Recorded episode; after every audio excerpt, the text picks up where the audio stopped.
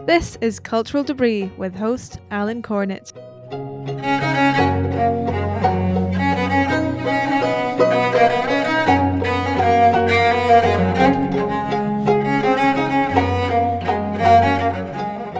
Welcome back to Cultural Debris. When last we spoke, we were recovering from an ice storm here in the Bluegrass.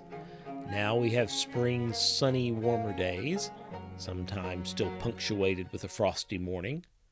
My bulbs, with which I have so long bored you, have sent their beautiful shoots out of the soil to brighten the not yet green lawn and beds. Shoots are still coming up, many yet to blossom, so I'm playing a bit of a guessing game as to what is what.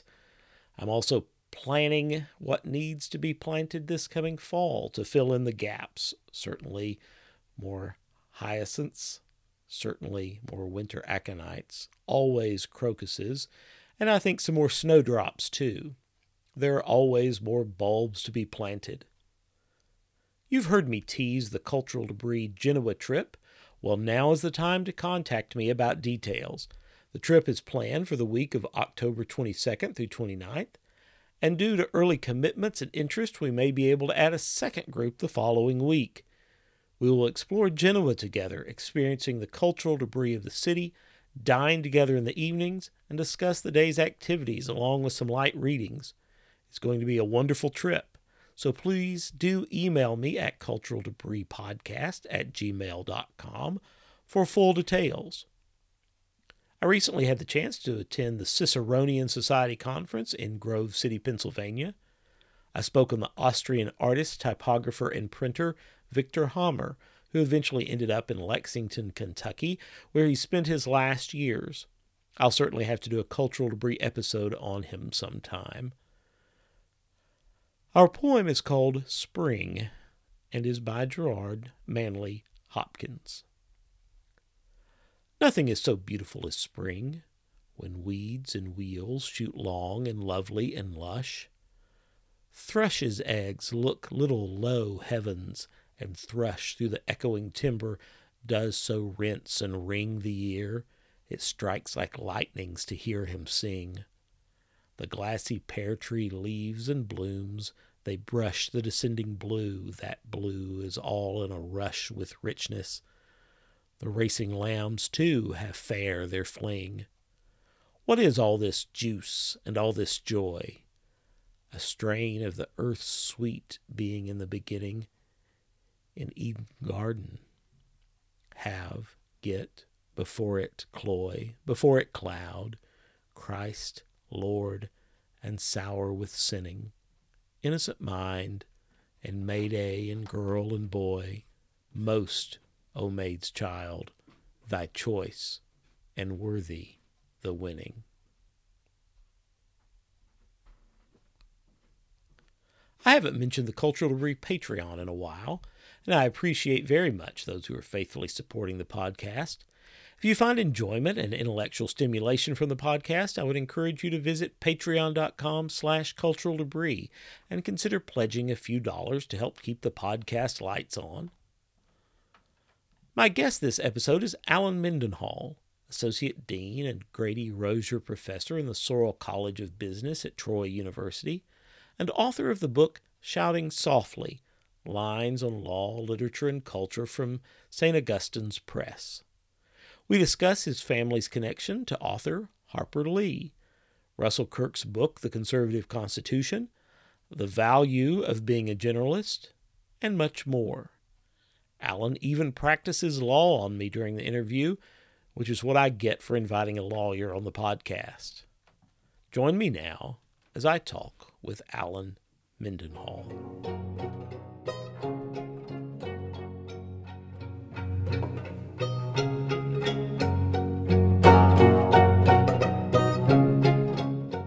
Mendenhall, welcome to Cultural Debris. Well, thank you for having me. You uh, were telling me before I hit record about the, the lovely warm weather down in Alabama right now, so that makes me a little bit jealous uh, because we're not we're not quite out of the uh, especially cool nights and cool mornings yet here in Kentucky. Well, it's certainly really pleasant right now. It's about 79, 78 degrees, and it's 10 in the morning here on March 4th. And so that's really nice, really nice weather for this time of year. I think every year, about the first or second weekend of March, this year it'll be the second weekend of March, I make a trip to New Orleans, and uh, it's for a Federalist Society event. But I always enjoy that weekend because it's the first time when I really feel spring and just traveling that five hours or so to New Orleans, just a little bit farther south, is enough to to make you feel the uh, rejuvenation, let's say, of the new season. And I always love this time of year. Well, I, will say a couple of things. One is uh, having spent about seven summers in Alabama uh, in my life, I I will say I I might be willing to trade the cooler spring for to avoid the the heat of the Alabama summer. Uh, you see, I love it though. I love the hot summer. I'll go out in my seersucker suit and just sweat until my collars are all stained yellow, and I love it. If, well, I do appreciate that you wear a seersucker suit. There, there aren't too many of us left out there who do it, but I. Uh, oh, I've got uh, them. I've got them in lime green, orange, tan, blue. I've, I've got them in all all patterns. All well, well not I, patterns, but colors. Yeah, well, I absolutely endorse the seersucker suit, and uh, and of course you're a bow tie man as I am, and so um, although I think you may be a little bit more of a, a faithful adherent than I am these days, but uh, but I always like to see a, a bow tie individual. But I will also tell you that you that you've really not experienced spring until you come to Lexington and go to the spring April Keeneland meet uh, here in Lexington and watch the horses run. Then you'll oh, yeah. then you'll really know uh, then you'll really know what spring's supposed to be like. So so you need to come up and we'll uh, we'll go watch the ponies run some some uh, April and and uh, and get a feel for that. Well, that is that is an oral contract that you just established on record, so I can hold you to it. But we do have our uh, derby parties down here with all the bourbon and the the wild colors and stuff and the fancy hats, and that's always fun. But I've never experienced the real thing. Well, you, you definitely need to come up here, and this was the danger of me having an attorney um, on the podcast is that uh, I, by the time you know I you may have. Um, you may have all my future uh, uh, rights and inheritances locked down by the time this podcast is over. you are you are an attorney. You're also uh, also have a, a, PhD in English. Uh, so, is it possible to uh, to be an attorney and uh, and someone interested in literary affairs these days? That's a a rare combination that we see now. Well, it's certainly possible, but it's more difficult than it used to be. I wrote an essay in my uh, my book of bees and boys about uh, about reading and how difficult it is to read uh, uh in light of the limited time that we have. And attorneys have to bill so many hours; those who are in private practice, and there's just not enough time to do the type of reading you need to do to live a fulfilling life. And so that was one thing that motivated me first to uh, to get into higher education and uh, have a lifestyle where I could explore ideas and read more fully and deeply. And it's been a rewarding decision. Uh, now that I'm in administration, I find myself uh, crunched for time once again, but uh, I always try to carve out as much space as possible to do as much reading as possible because you know without reading your only knowledge is derived from present experience and the things you see or hear or taste or touch. But that's that's experience that lacks context. And you know you need you need to read in order to um, more deeply understand the perennial features of the human condition well, that raises another question, of course, which is is it easier to be a, a literary lawyer or a literary higher education administrator? Which is You know, that is a good question. I sort of I sort of think it may have been the eh, lawyer because when when I was doing the law stuff, I was having to do a lot of writing and researching just for day-to-day legal purposes. And it didn't matter if I was handling a sort of matter of fact case about HOA law. there was always some research to do.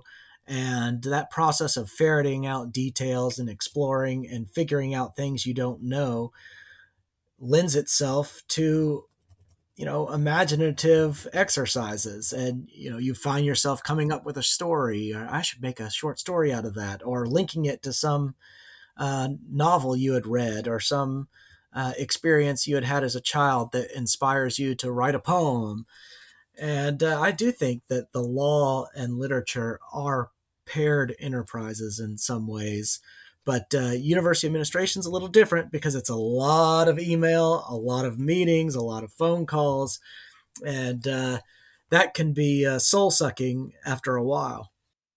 Oh, no, no question about that. But you, uh, you have found the time to to write essays that you've collected together in this new book, "Shouting Softly: Lines on Law, Literature, and Culture," and you you really do cover a wide range of topics and, and one of the things that that impressed me um, as i was working my way through it is how you really do eh, bring together disparate topics and authors um, in what I would guess I, we would call a, an interdisciplinary approach in a in a way that that really gives I think breathes life into into that into that idea.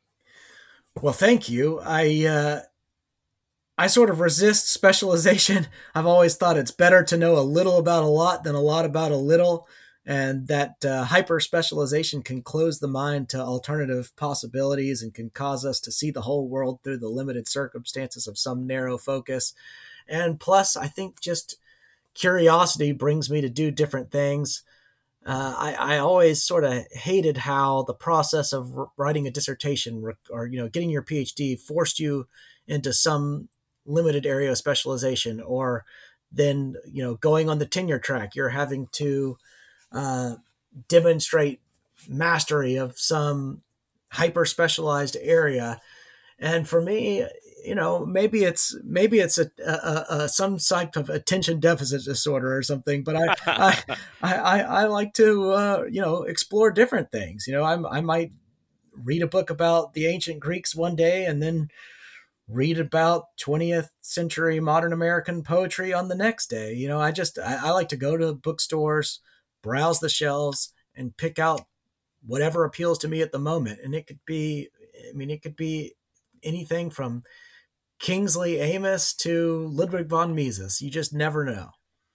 Well, I do appreciate that because that's um, I I have I have the same affliction. I'm afraid I, I really do. I really do think that um, that society as a whole, especially especially academia, does suffer from uh, hyper specialization. That there's just not uh, people people get in their little their little walled gardens and they don't appreciate how other fields can inform their thinking and and make those kinds of connections that that I see a lot in in your writing but uh, it it is difficult though in our modern society to I guess to be successful and be a generalist. Uh, I think that there is extraordinarily value, uh, extraordinary value in it, but I don't think that society or academia values it if that if that makes sense no there's no doubt that that higher education and academia will not value the generalist that is absolutely true but it's also uh, a shame you know i i, I remember uh, recently reviewing uh, an old Richard Weaver book and how adamant he was to remain a generalist, and he he insisted on being a generalist and thought it was sort of crass not to be. so, right. And that's that's sort of a lost that's sort of a lost um, position to hold. Well, you know, you, you look at, at writers that you and I appreciate. Uh, you talk about some in your book, like Russell Kirk or, or M.E. Bradford. Weaver's another one. Mm. Um, all of those guys were, I mean, they had their specialties, but they were generalists. They drew from such wide ranging uh, areas and brought those things together and their gift was maybe was seeing connections where other people didn't see connections and and making those points and i think that that's um that that's something we do really miss these days And I agree. Well, I I've got all kinds of things I want to talk to you about, uh, but one of the things that I mentioned to you uh, before we got started was uh, that I, I don't think I've I've ever had um, somebody on the podcast, and and by the way, I will say cultural debris is very much a generalist podcast. So anybody who looks at the at the guest at the guest list will see that. Um, but I've never had anybody on the podcast with a family connection to Harper Lee. So I feel like we've we've got to start there because you're a sure you're an Alabama man, and uh, I'd love to hear about. Uh, I believe it's your grandfather who knew her, and uh, and that and and tell us some about that connection. Yeah, sure. Well, my grandfather passed away in 2013, but he was born in Atmore, Alabama, and the doctor delivered him for free because his family didn't have uh, any money to pay him but he grew up in Monroeville, which is, of course, where uh, Harper Lee grew up, and uh, and I remember my grandfather. I called him Papa, telling me stories about uh, Lee and Truman Capote, and how uh, he would say that that Harper Lee was a tomboy who wouldn't wear dresses and was always in trouble, and she would show up on the grass basketball court in his backyard and and play with the boys and he had sort of mixed feelings about uh, Truman Capote. He would call him a weird boy, but you could tell he was proud of the fact that that he had this connection to Truman Capote, even though culturally they were very different people.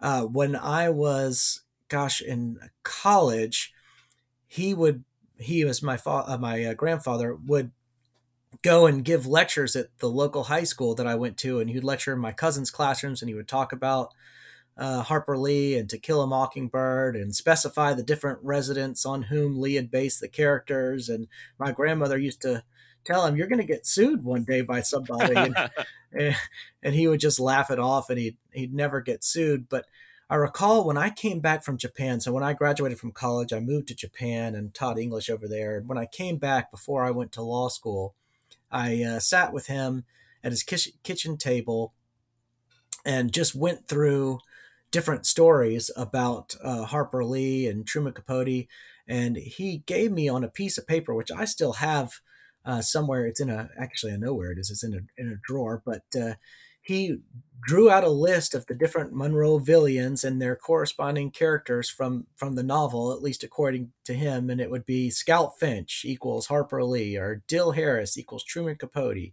Atticus equals A.C. Lee, who's uh, Harper's father.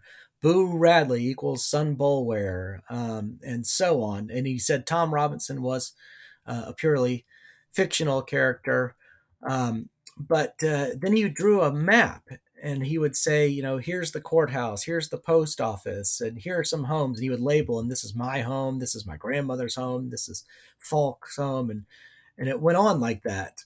And you know, it was it was sort of a remarkable thing to me at the time, having been raised outside of Atlanta, now that I live in Alabama, I realize that there are just dozens and dozens of people who have this experience and have relatives who claim to have connections to Harper Lee, and everybody wants to claim Harper Lee. And while she was living, she wanted to claim nobody. And she, she, right, she was very reclusive and uh, didn't like the limelight and she wouldn't have known me from Adam, although I felt as though I knew her just from my grandfather's stories.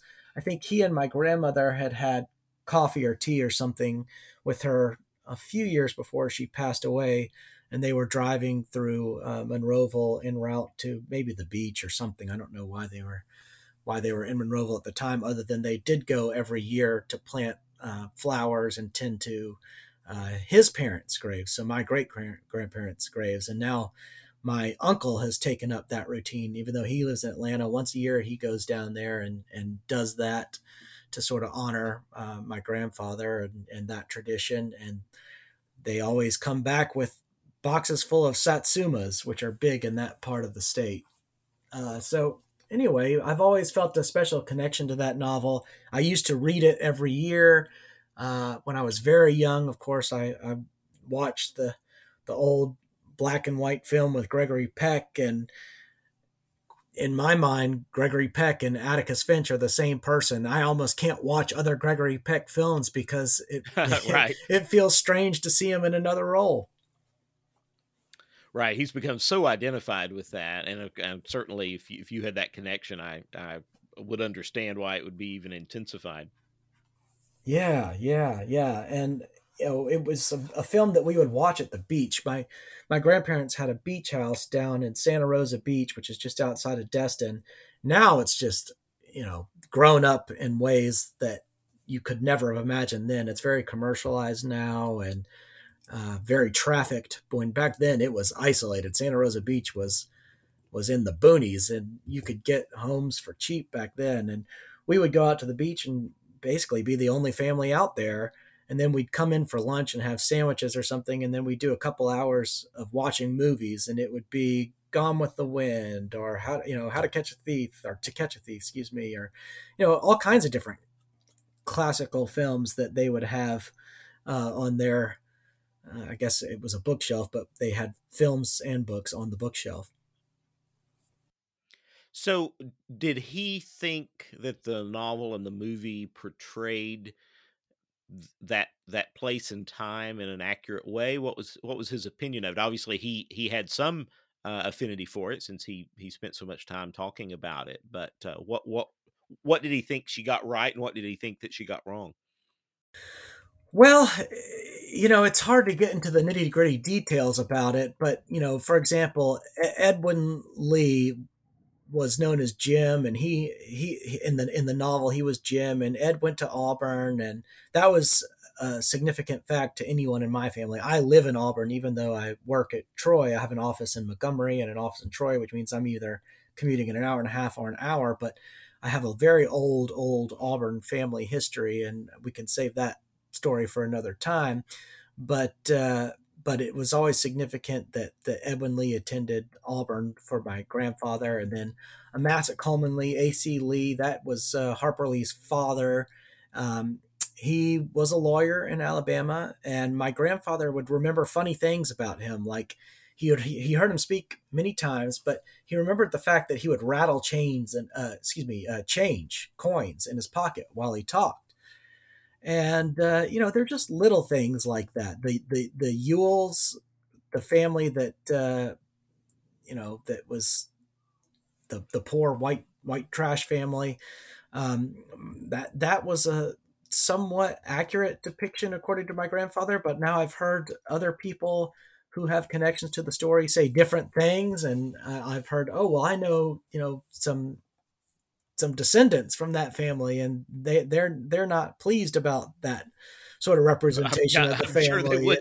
Sure so you know, it's hard to say. You know, the book is obviously not meant for verisimilitude, and um, and there's certainly some imaginative distance, and especially after Harper Lee's uh, uh, second second book, Go Set a Watchman, came out, you get a totally different representation of Atticus. I actually have argued that it's not a different representation, right? That the yeah. two Atticuses are, are are similar figures, but it's hard for a modern audience to really appreciate how the Atticus that represents Tom Robinson could also be this Atticus that attends like a white citizens council meeting. But for those of us that um, grew up in the South and were raised in the South and know those older generations, we can see how, you know, there are multifaceted dimensions to human beings and how people can hold many different things in tension and still be good people, even if they hold problematic views. Well, Atticus has become such uh, and became such a uh, an idealized figure. I think that um, it was really uh, maybe beyond i think certainly beyond what even harper lee had intended mm. and of course I, um, you're you would be more well versed on this than than i would be certainly but uh you know it, it's it's being written uh, from a child's perspective of her father, and those those those right. visions are always going to be idealized. Absolutely. Um, and uh, and I think that the the perspective of that has to be kept in mind in the portrayal of Atticus and so forth. But um, but that's you know that's an extraordinary family connection. No wonder, no wonder it's it was something that, um, and I think you mentioned in in the uh, in the essay that it was something that that drew you to the law uh, yourself. It was, yeah. You know, I growing up, I I went through phases when I was very studious and phases when I wasn't very studious, but I always loved to read. That was very important to me and I enjoyed sort of opening text and jumping into some different world and escaping mine for a little bit.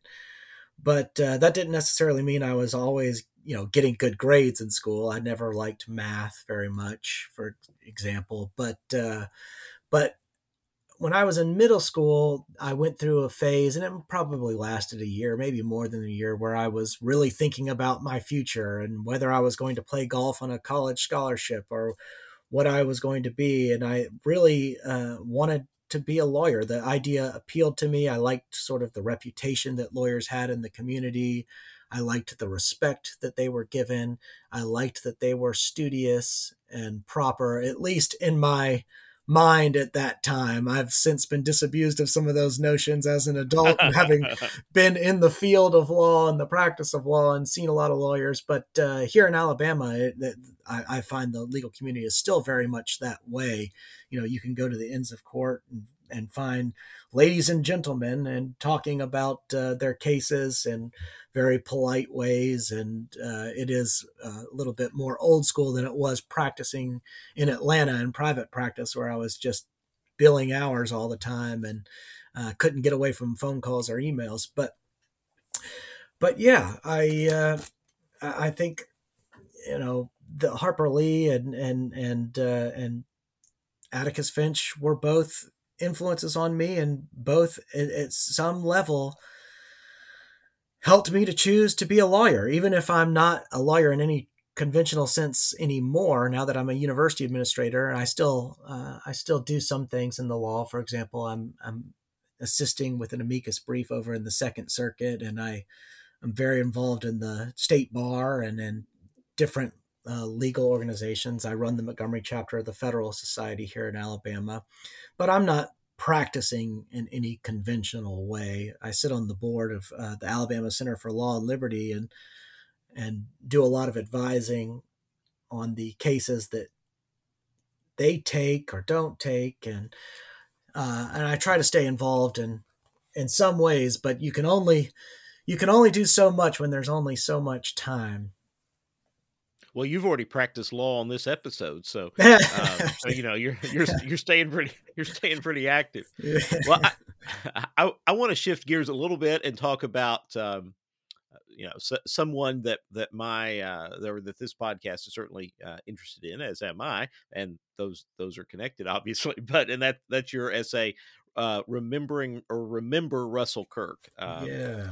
That um, and you're you're specifically uh, interestingly enough, writing that in in a legal context, or uh, particularly a constitutional context. Mm-hmm. Um, look at the beginning of the book. The the first section of the book deals with sort of legal type issues, and you conclude that section with this essay. Remember Russell Kirk, and uh, uh, particularly referencing his book, the the Conservative Constitution uh, which came out uh, around 1990 or so.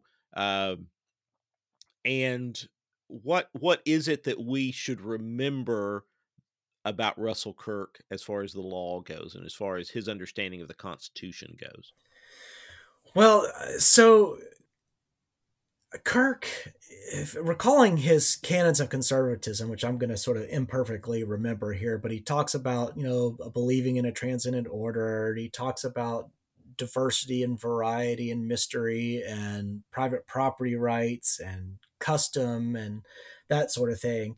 I find Kirk to be a very nomocratic thinker. And I think nomocracy is, is an idea that's very important to me in these essays. And again, this this book is something of miscellany. It's a it's a collection of different writings that I'd published at different times. In fact, when I submitted the book to the to the publisher, I suggested that they publish it as the collected writings of Allen Mendenhall. And they wrote back and they said, eh, we like this, but you're not famous enough for the collected writings. So why don't you go in and try to synthesize this? It looks like they're thematically linked, and you've got law in one theme and literature in another and culture in another. So why don't you divide them that way and see if you can synthesize the chapters on law and then uh, hook together in some way the chapters on literature and culture. So I did, and it took me a lot longer than I had intended it to take. In fact, the book was due in August of whatever the year the pandemic was, 2020, and I didn't get it to the publisher's hands until August of 2021. So it was a full year late, and thankfully, um, the tardiness didn't affect my contract with the publisher. They still agreed to go forward with the publishing, but Kirk seems to me to be a nomocratic figure. And what I mean by that is the word nomos comes from the ancient Greek concept of law as derived from convention or custom or consensus. And the features of nomocratic jurisprudence are that it is uh, bottom up rulemaking and standards, it involves spontaneous order. It involves the decentralization, diffusion, and dispersal of power. It involves emergent processes. Um, nomocratic jurisprudence is very much in keeping with the common law tradition, which the common law system is organic and natural, and it it uh, it incorporates custom and tradition. It's all about situated and embedded norms and nested mores and restraints on power, dividing power. It's uh, historical and local rather than ahistorical and centralized. And uh, I think most importantly of all is that nomocratic jurisprudence is uh, opposed to sort of abstraction in the sense that uh, we think of like sort of a teleological abstraction. It's going to be more rooted in concrete facts. So I think one reason why Kirk is very helpful in this nomocratic jurisprudence is Kirk's a Catholic, right? So he's he's going to believe in natural law and he's going to adhere to natural law, but natural law theories, I mean, there are almost an infinite variety of natural law theories, first of all, but some tendencies in these natural law theories are to get very teleological, to treat law as if it worked inexorably towards some ideal end state or final cause that conforms with pure reason.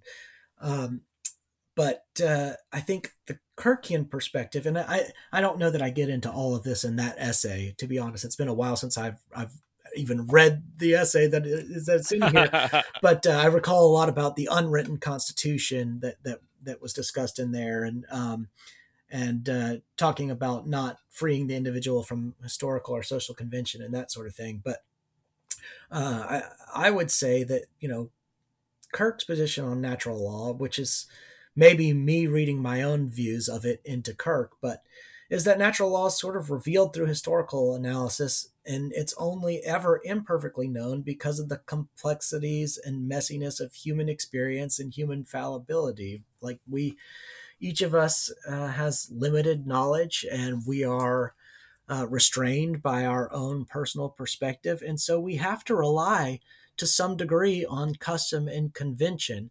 Uh, there was an essay that Kirk wrote on uh, conservatism that was sort of a response to Hayek's essay "Why I'm Not a Conservative," and and in that essay, if if I recall correctly, Kirk talks about how look, you can't learn everything over from scratch. At a certain point, you've got to take some things on faith.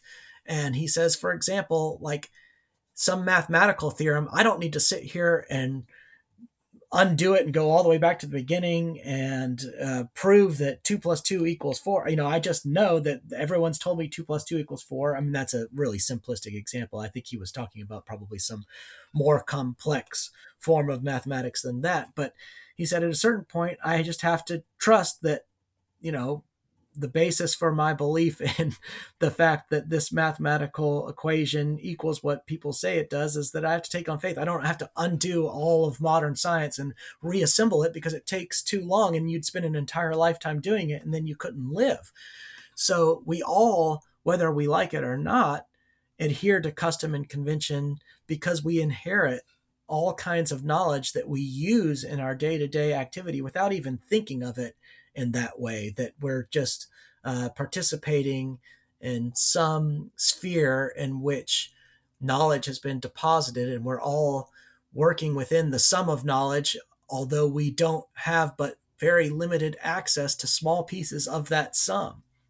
So, uh, you know, I think Kirk's Kirk's disdain for utopianism and for ideology really uh, uh, appeals to me, and I would put you know, it's interesting that that I mentioned Hayek earlier. Is Hayek and Kirk had that little disagreement, but I actually put them in in sort of the same category. I can't think of people who have influenced me more than both Hayek and Kirk. But then you throw in people like Hume and Burke and C.S. Peirce and Oakeshott and Elinor Ostrom, and you start to get a sense of where it is I'm coming from. It's a very unusual array of thinkers who have influenced me the most. But uh, I think that uh, it has something to do with this sort of bottom up, emergent process of understanding things. And I think it, it has to do with, you know, predicating thought on humility and really realizing how little we know and uh, how weak our capacity to know really is. Well, I think that, that that really is in a lot of ways keeping with with Kirk's own thinking, which which was drawn uh, in you know you look at the conservative mind at the just the wide range of of disparate thinkers mm-hmm. that he draws from and that he that he puts together there and of course that's always been um, a criticism that some have leveled against the conservative mind you know how how could kirk you know possibly think these people and i think you you actually mentioned um, in your review that you have in here as well of of, of Brad Birzer's uh, biography of Kirk. Uh, you know that that seemingly contradictory figures may play a role, but what Kirk is doing is seeing within them this consistency of that, that they have apprehended a truth and they have apprehended an idea, and it may not be the totality of what they think or even how they think but but that they have grasped this truth and that sort of goes along with with your idea there of of uh, of nomocracy and and of of um, sort of the the traditionally developed rights of common law, which is is very much how he understood, uh, you know, American American rights. Not that they were uh, abstractly revealed in the Bill of Rights, but rather the Bill of right. Rights was simply a statement of the developed rights of Englishmen over the over the period of centuries. That's a hard sell even to a lot of people who identify themselves with conser- with as conservatives today because they've they've been taught to think abstractly about those things and and Kirk uh, and I think your idea uh, of nomocracy is an antidote, a needed antidote to that because we we do get ourselves into trouble anytime we embrace that kind of abstract thinking, I think. Yeah, no, I think that's exactly right. And I think looking at the founding as just the next step in the evolution that began, you know, long, long ago. But in the English tradition, you've got Magna Carta, you've got the Bill of Rights, you've got the Petition of Rights, you know, you've got all kinds of of uh, of of antecedents, including like Locke's second treatise, and and uh, you know we we are still working through what the extension of this tradition looks like. You know, despite the efforts of progressivism and uh, whatever else is at play in our current environment, you know, we're still dealing with uh, fundamental issues of federalism and uh, what it means to operate within a common law system. I mean, the, the, the world's roughly divided into common law and civil law systems, and even the civil law systems are borrowing from common law in the sense that judges, while not bound to follow precedent, are they tend to do it because it gives them some cover. And uh, you see that even in civil law systems, the uh, the the judicial hermeneutics look a lot like they do in the common law system. You're listening to the Cultural Debris podcast.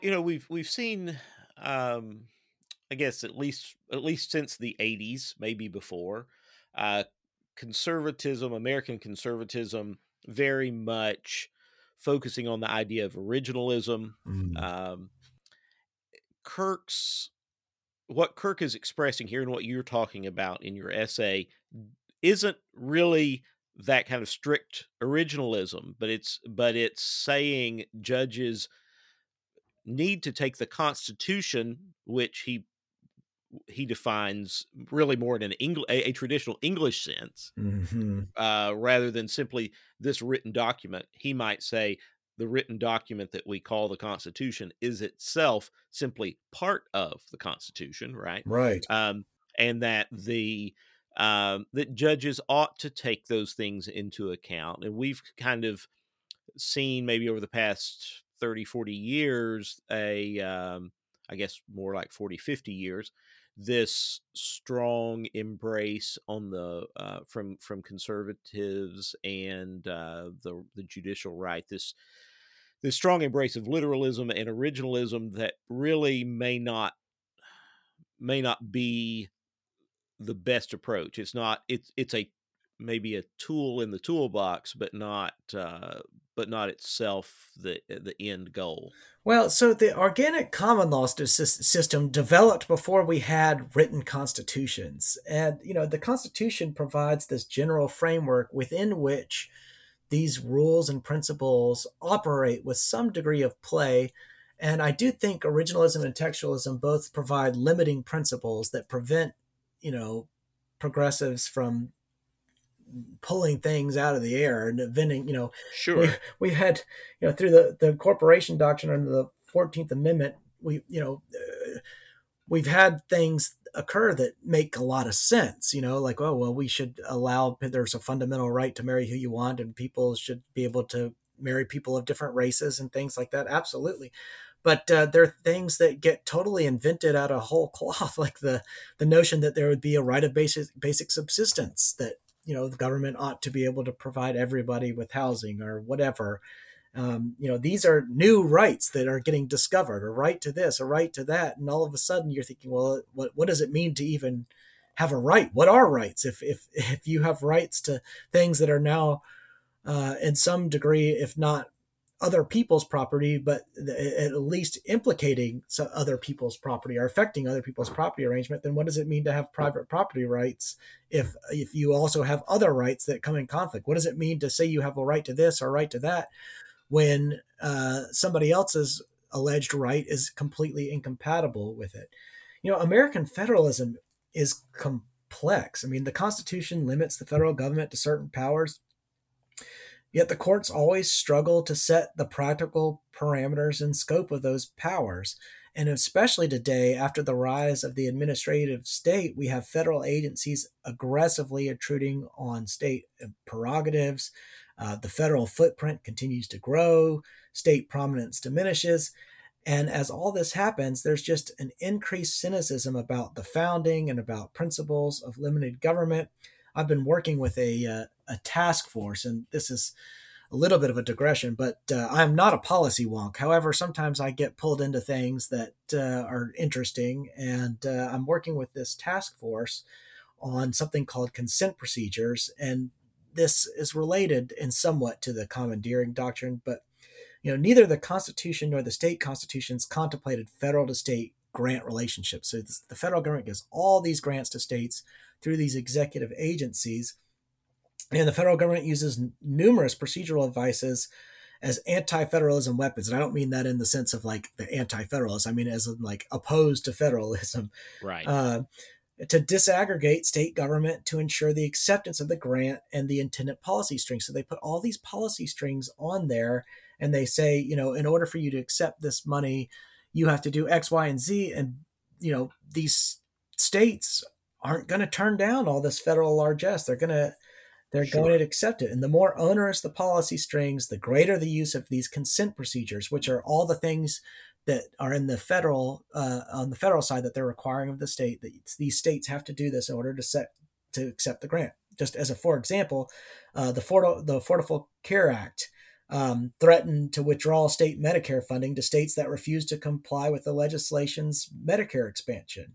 Um, there are other things like that in the 2009 stimulus bill, and even in and even in some of this COVID stuff. But at any rate, the long and short of it is that the use of these consent procedures is an affront to state sovereignty and a great cause of citizen frustration. And I do think that uh, you know we're a long way from sort of the 19th century America that de Tocqueville wrote about with all the uh, community and associational life when we had uh, you know we had mutual aid societies instead of you know government welfare programs. And uh, you know when, when de tocqueville observed the energetic character of american associations in the 19th century ideas and debates circulated in public squares and civic organizations and clubs and mutual aid societies and schools and so on. Um, but the growth of the internet and the rise of the administrative state have just changed our interactions. I think we have anonymity in virtual spaces that's led to vilification and mob psychology and alienation. And, uh, you know, I, I feel as if a lot of the technology, which you know you and I use, we we both tweet, we're we do all sure. these things. We're on Facebook, we're on social media, but you know there is a little bit of a depersonalization and dehumanization that that that goes on, you know, especially as you know people shriek and squeal and bully and harass each other rather than pursuing attention and uh, uh, excuse me pursuing uh, clarity and understanding um, yeah I, th- I, think social media um, is something of a of a two-edged sword i, I think that all yeah. the things that you describe are are absolutely uh, true about social media and and our outgrowths of it. At the same time, I think that there are benefits to it. Um, in if if one is willing to use it mindfully yeah. um, uh, that you can connect with people uh, who have who share a similar mindset and outlook that you otherwise would not have been able to. I mean i think that there is that there is validity uh, to an idea of virtual community. Obviously there are limitations on how far that can go yeah. um, but I think that there's value to it. I think that it can be taken in positive uh, and beneficial way. I know that I've made a lot of connections uh, through social media that have turned into actual real life personal connections well, of people that I have doubt. met in the flesh. And so, well, you and I have well, met. I was going to say, I'm not sure. Have we, we, have we met in person? Surely we uh, have. Yeah, well, not, we, I, we, have, we, right? we, yeah, we did at the, uh, at the Kirk uh, Center. I, uh, well, I think at the ISI conference down in Atlanta a few years ago. Okay. Uh, I believe we met there. So, um, but you know most of our interactions have been you know disembodied i guess right. on, virtual on, and digital online. and yeah uh, um, but you know so so it it is difficult um, I, I, think to to balance a lot of those things let let me ask you uh, about this uh, talking about uh, sort of this development of uh, or sort of kirk's idea of of understanding uh, constitutionalism, maybe in a broader sense. Okay. Uh, what it, what are your thoughts about um, the the rise of influence of of the integralists? And I know um, Harvard professor uh, Adrian Vermeule has a new book uh, out on uh, common good constitutionalism. Mm-hmm. How do you see those ideas? And I and and I've not read the book. I I couldn't necessarily give you a fully coherent explanation of even of everything that they're implying with that, but it, it is an outgrowth of and kind of an answer to, is my understanding of of a, of sort of strict originalism. There seems to be some ways in which maybe the Kirkian view might be compatible with that common good view. Uh, what what are your you? I, am deferring to you on this to to know more about it than me because I'm sure you do.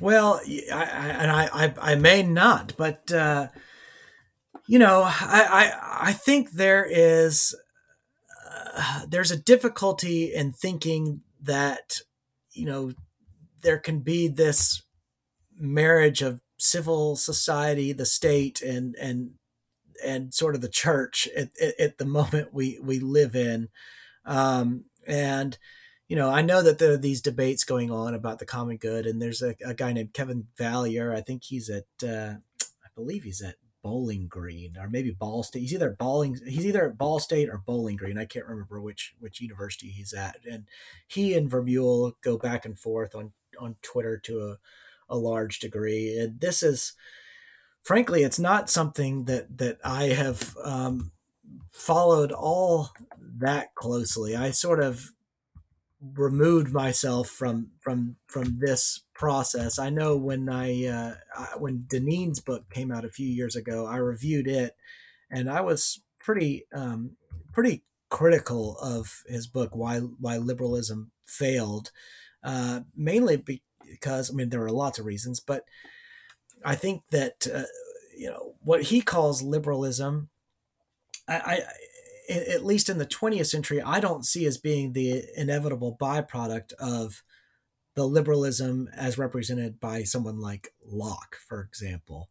Right. And i you know i just i, I find that uh, you know there are a lot of different problems with with with that book um, where he's you know I, I, where he's criticizing sort of a classical liberalism to which Christians could adhere, you know, a, a, classical liberalism that promotes peace and cooperation and collaboration and community and stewardship and ingenuity and dignity and humility and creativity and justice. Like these are these aren't, you know, these aren't elements of classical liberalism that are problematic, and right. they they I, they're a very different creature from what uh, may have emerged out of progressivism or what may have uh, whatever whatever it is that our identity politics and wokeism and everything else whatever those are whatever tradition they come out of because they don't spring out of a vacuum but whatever those are i don't see being necessarily rooted in classical liberalism. Um, and you know he when he talks about uh, antiquity he, he celebrates antiquity that doesn't really seem to be like the reality. I mean sort of the uh, the Frederick Nietzsche Ayn Rand obsession with uh, and Julius Evola, like the way they looked at the pagan elements of virtue was, you know, very anti-Christian. You know, they sure. They, so, um, you know, I, I, I just I, I, wasn't a big fan of that book. I'm sure Deneen is a fine man and a good person, and I don't mean to uh, demean demean him personally in any way, but uh, I was not very keen on that particular book. And, uh, you know, some of these debates that are going on about originalism and integralism, I'm just not following all that closely. You know, I, I, I tend to think that it's sort of a pipe dream to believe that, I mean, Catholics are a very small uh, percentage of the American population. And to think that at some level, Catholics are in a broader sense, traditionalists, conservatives, whatever, are going to be able to uh, wrestle control of the federal government and use it to institute our values uh, and, and beliefs in some sort of operative govern, governing way is, I think, fantastical. I just I just don't see it being very realistic. And well, you you talk about in your essay on Kirk, you you you actually talk a, a good amount about sort of Kirk's understanding of the U.S. as a a Christian nation, and uh, and I guess in the sense that it is, and in the sense that it isn't. Um, that it is certainly informed by it, and that the founders were by and large, and and referencing Bradford on this, mm-hmm. the founders by and large were um, orthodox adherents to established churches. Uh, I mean, and I don't mean established in the sense of legally established. Sure, sure. Um, um, and and yet at the same time, you know, we're we're not um, while we have that sort of Christian framework, uh, the legal framework that grew out of, of Christian societies, and we have a Christian moral framework historically, at the same time, there are limitations necessarily on a secular state being able to operate um, in, I guess, an explicitly Christian way, if that makes sense. No, that makes that that that that makes a, a lot of sense to me, and there you know, something I personally believe is that conflict is inevitable. Disagreement is inevitable. We're never on this planet full of imperfect human beings with fallible minds and sinful natures ever going to achieve total consensus or perfect harmony. So, what I like to promote is figuring out how to keep that conflict, keep that disagreement at the level of discourse and rhetoric rather than physical violence. And that at some level is going to require accommodation. It right. means that, you know, I can't seek to weaponize government against my quote unquote enemies or against people who disagree with me. And they have to sort of sign on to the same truce and agree not to do the same thing. And I think what we're getting now is the opposite. I think the, the part of it is with the growth of the administrative state, the growth of the federal government, the centralization of power, the stakes are just so high that neither side can afford to lose. Neither side is willing to risk what will happen if the other side gets control of that massive, powerful apparatus and tries to use it against us. They'll destroy us. And it's like two people fighting over the control to a nuclear bomb or something. You know, it's like you, you, you you're not going to use it if you you know if it gets on your side you don't want to press the button but you really don't trust the other side not to press the button either so it's worth fighting fighting to the death to see who controls it because both sides want to weaponize it against the other. And i just you know i, I find that it's in an unsustainable uh, an unsustainable condition at this point. At some point something's got to give uh, and you know i hate to see what's going on in ukraine right now. I'm not a foreign policy expert. I do not purport to understand all the nuances of of you know Russia's interest and Ukrainian history and all that kind of stuff, but uh, you know I see secession movements going on around the globe. I just I, I think that we are in a state of flux that we have not been in in a long time. And i know everyone every generation says that but this time it seems to be real. Like it really seems as though there's a fundamental shift going on. And you know it may be that the nation state model as we know it which we sort of take as oh this is the way things are but you know if you see like the treaty of westphalia as like the beginning of the nation state like you realize it hadn't been around but, but a few centuries and we may start to see different political arrangements.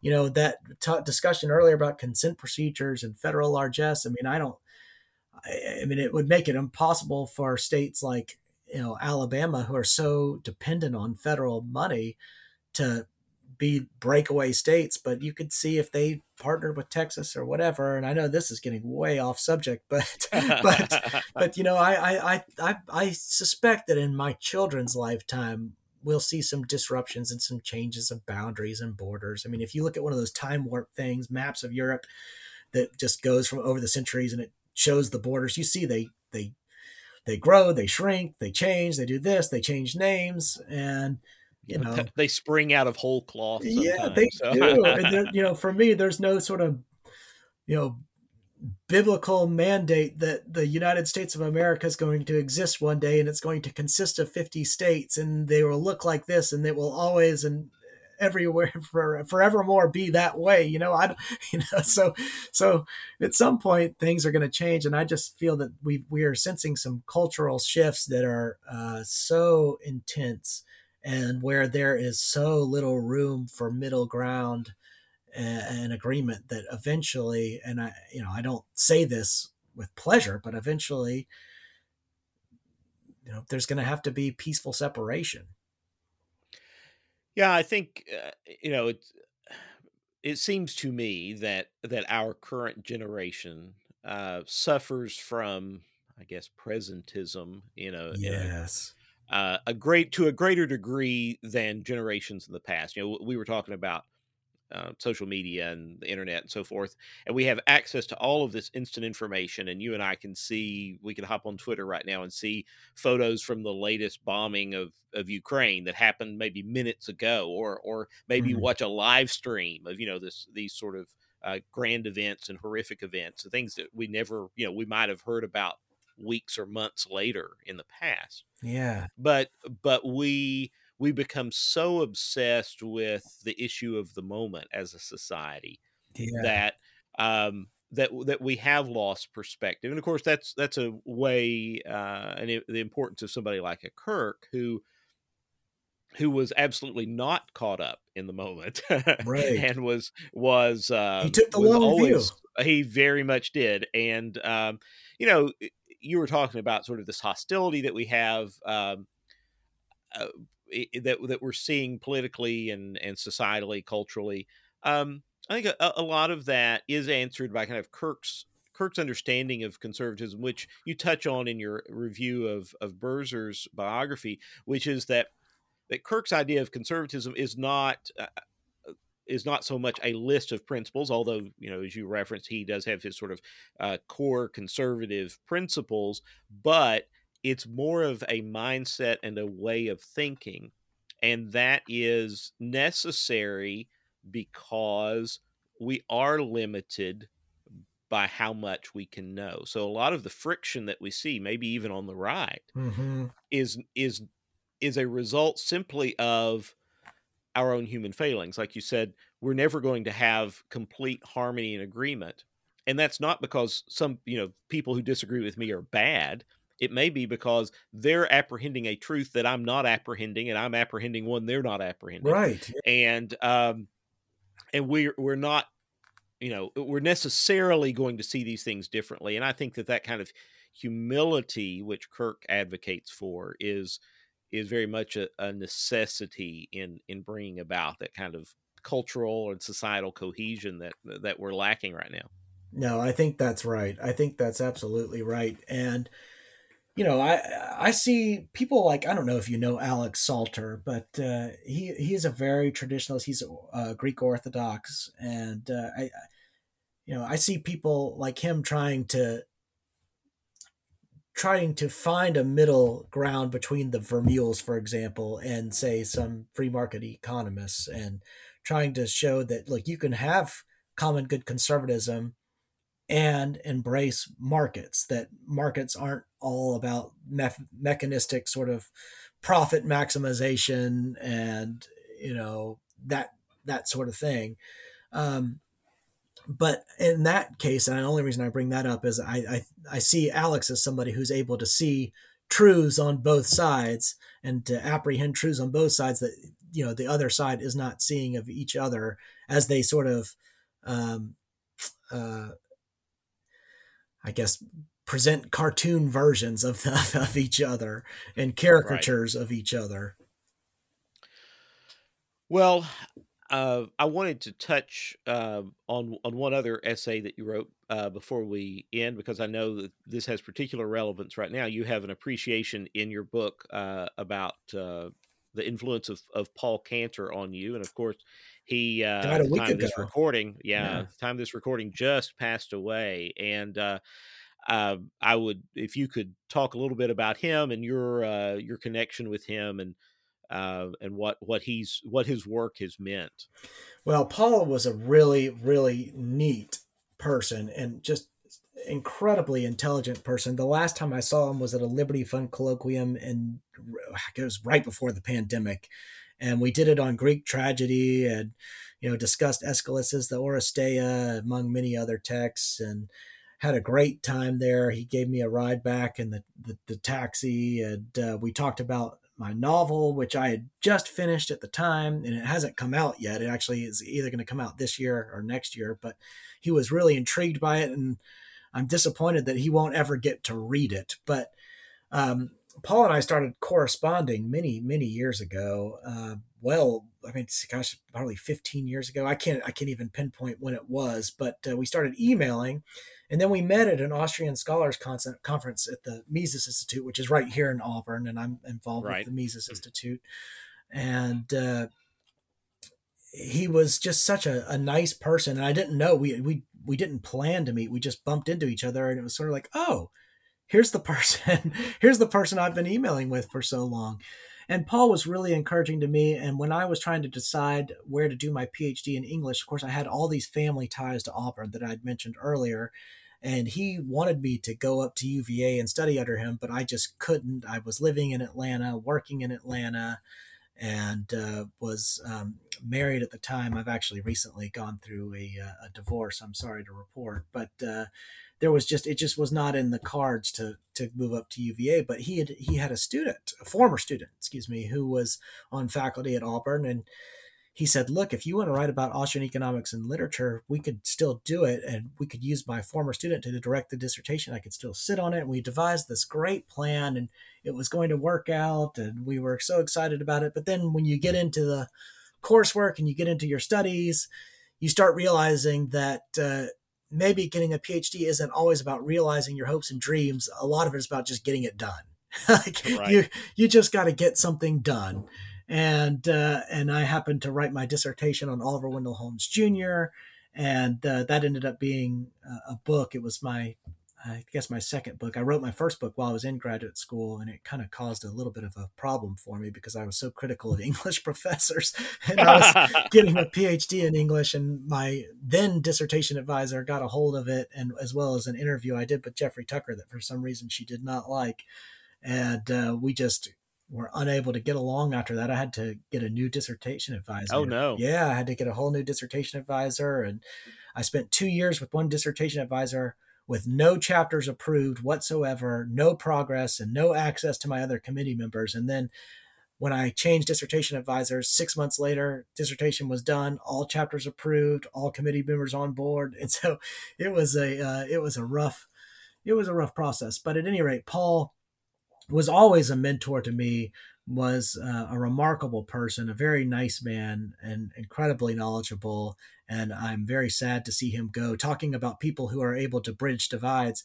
i mean paul could go to the uh, claremont institute and be among Straussians and then come to the Mises Institute and be among Austrian economists and be perfectly home at both places. And that may not seem as unusual in today's world now that, you know, so, sort of the Mises and the Claremont crowd are on the same page about so many cultural things. But back in those days oh, yeah, when when you had the neo it was more of the Iraq war foreign policy days and you had the neo it was more of a neocon paleo con right. split. I mean, in those days, that was a very unusual thing oh, to be able absolutely. to do. It's it's amazing how much uh, transformation there has been since then. Um, I mean, I think about even the National Review back in 2015 or 16. I guess it was 15 in the presidential primaries when they came out with that whole issue that was against Trump and and Trumpism, and then you had a bunch of Claremont people going after natural national review. And i thought wow we're seeing some fracture in the conservative movement. This is a very different movement than it was a decade ago. And we're still seeing that. I think a lot of the philadelphia society meetings lately have been pushing on those tensions and trying to figure out you know whether there's a place for fusionism or what you know what right. disparate elements of the right still have in common well you know talking about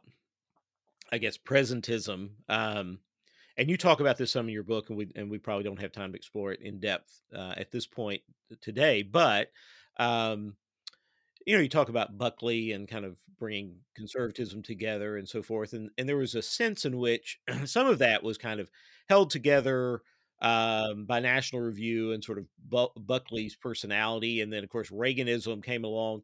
Since then, since the the the breakup uh, of of the old Soviet Union uh, and and the end of the Cold War, uh, at least the last one, um, that uh, the the right has been more fractured, and I think we are seeing kind of, in some ways, a return to maybe kind of pre National Review Day, sort of those old right, and and but but those are very fluid things, like you're saying. It's not. I, I don't think things are settled, um, and certainly. Um, the uh, the you know of course in my my point of view the, the the Kirkian mindset is kind of the way out of that um mm. but not but but but once again not everybody agrees with that so um so we will see but i think you're absolutely right we're certainly seeing uh interaction uh, from the from claremont and, and a lot of the straussians uh in ways that in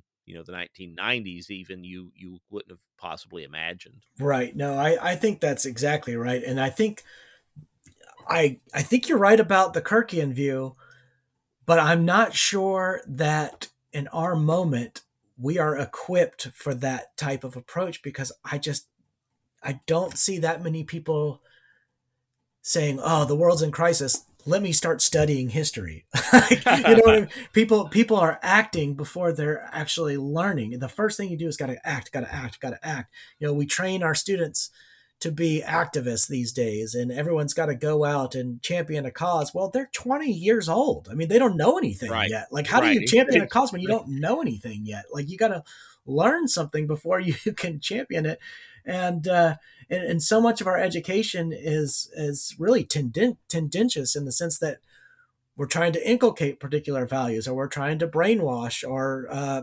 uh, uh or you know teach students what it is they're supposed to think. You're supposed to think this and go out and change the world in this way. And both sides, and I shouldn't say both as if it's this binarized thing, but you know, multiple sides, multiple uh, forms of pedagogy and different types of teachers are doing this. And really, I, I, I just, I don't want to end on a note of despair, but I sort of, but it, sometimes it really is it really is tough to see your way out. But you know, we were talking about social media earlier. I'm reading this book by uh, Jakob uh, Mashangama. I think that's how you pronounce his last name, Jacob Mchangama. But it's on free speech, and it struck me as I was reading about his description of the printing press and about how you know Luther's ideas spread rapidly in the printing press, and people were panicked, and everyone thought the world was going to hell in a handbasket, and uh, and certainly Luther's ideas took forms and manifested themselves in ways that were far beyond his anticipation. But we got through all that. I mean, you know, of course, the church is is is very splintered, uh, obviously, but uh, but you know what seemed to be Armageddon, what seemed to be just the end of the world, the most disruptive thing that anyone had ever seen. Eventually, we came the we came to terms with that technology.